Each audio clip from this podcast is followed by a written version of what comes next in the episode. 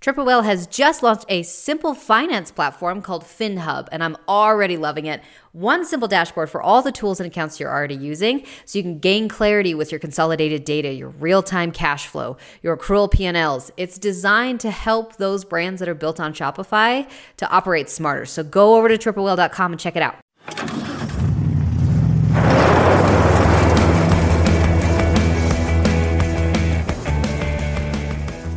Apple made a few announcements earlier this week.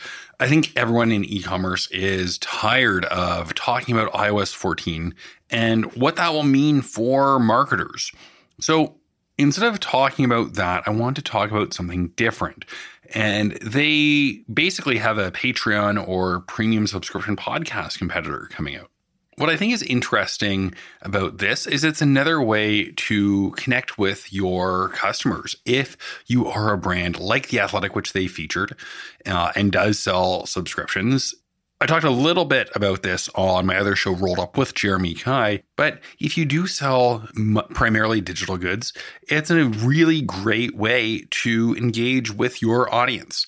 But that's not really what we think of when we think of a, an e commerce or a Shopify brand. So I wanted to share a few ways that brands like yours or mine could really utilize podcasts in their day to day marketing efforts. The first thing that comes to mind is doing a podcast tour or public relations spin. If you have a new product launch coming, a great way to do this is to go on a bunch of podcasts and just see if they can embargo it until the day that your product comes out. Matthew McConaughey did this with his book launch, going on shows like Hot Wings and just about every podcast possible. Now, you might not be able to get on every show like Matthew McConaughey can, but you can probably get on a few. The nice thing about podcasts is that they do have a shelf life of about two years, according to some data that I've seen. So if you do go on a podcast, it can continue to drive awareness and even sales for your brand for up to two years after you record. So I think there's something to be said about the long shelf life of a podcast. Number two, and if you treat podcasts like media and getting public relations, you can promote it that you were featured on a specific podcast. If you went on Joe Rogan, for instance, everyone listens to him you could promote that episode on your pages and then retarget people who engage with that. But it also gives credibility, which leads me to point number three. When you think of why people don't buy from you, nobody ever really talks about it or wants to admit it, but maybe they just don't trust you. Maybe your website looks like trash. Maybe you're overly spammy with your messaging. Showing that you've been on a podcast, having potential buyers hear your voice, it resonates and builds credibility. So you can use podcasts and episodes you've been on as part of your automations in Omnisend, as part of your workflows. That's sort of the outward facing way to look at podcasts as a way to promote. But that's more traditional public relations. What about your own podcast? How can you use podcasts to connect with your customers? Well, there are a couple of things here. And this does tie into the iOS updates a little bit, where you need to connect with your customers outside of Facebook and Instagram ads, outside of internet marketing and the traditional channels.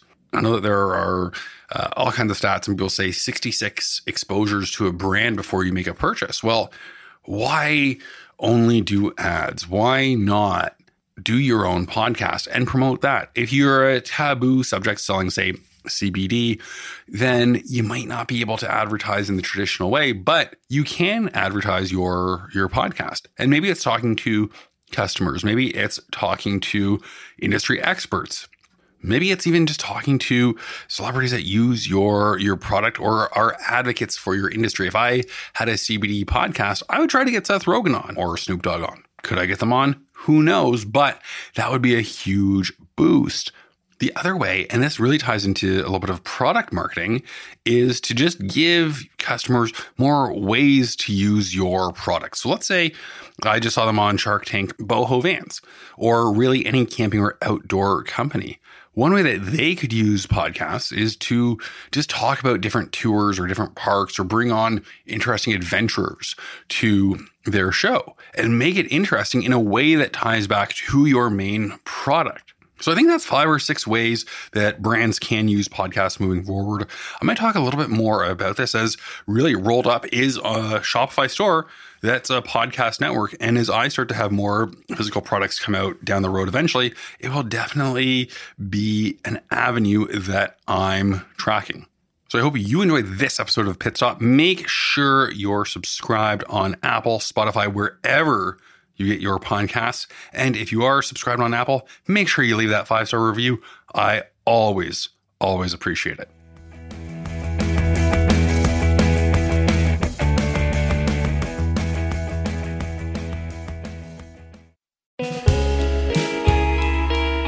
Stop monkeying around with your brand's marketing automation.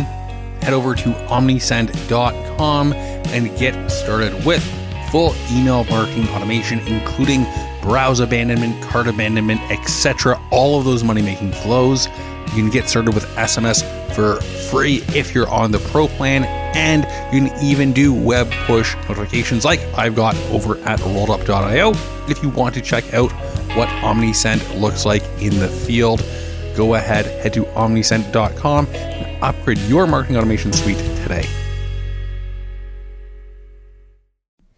Triple Whale is doing some amazing things nowadays. They're developing just a huge range of tools to help your brand stay informed and scale. And Whale Mail is where you can get all these details. So head over to triplewhale.com and sign up today.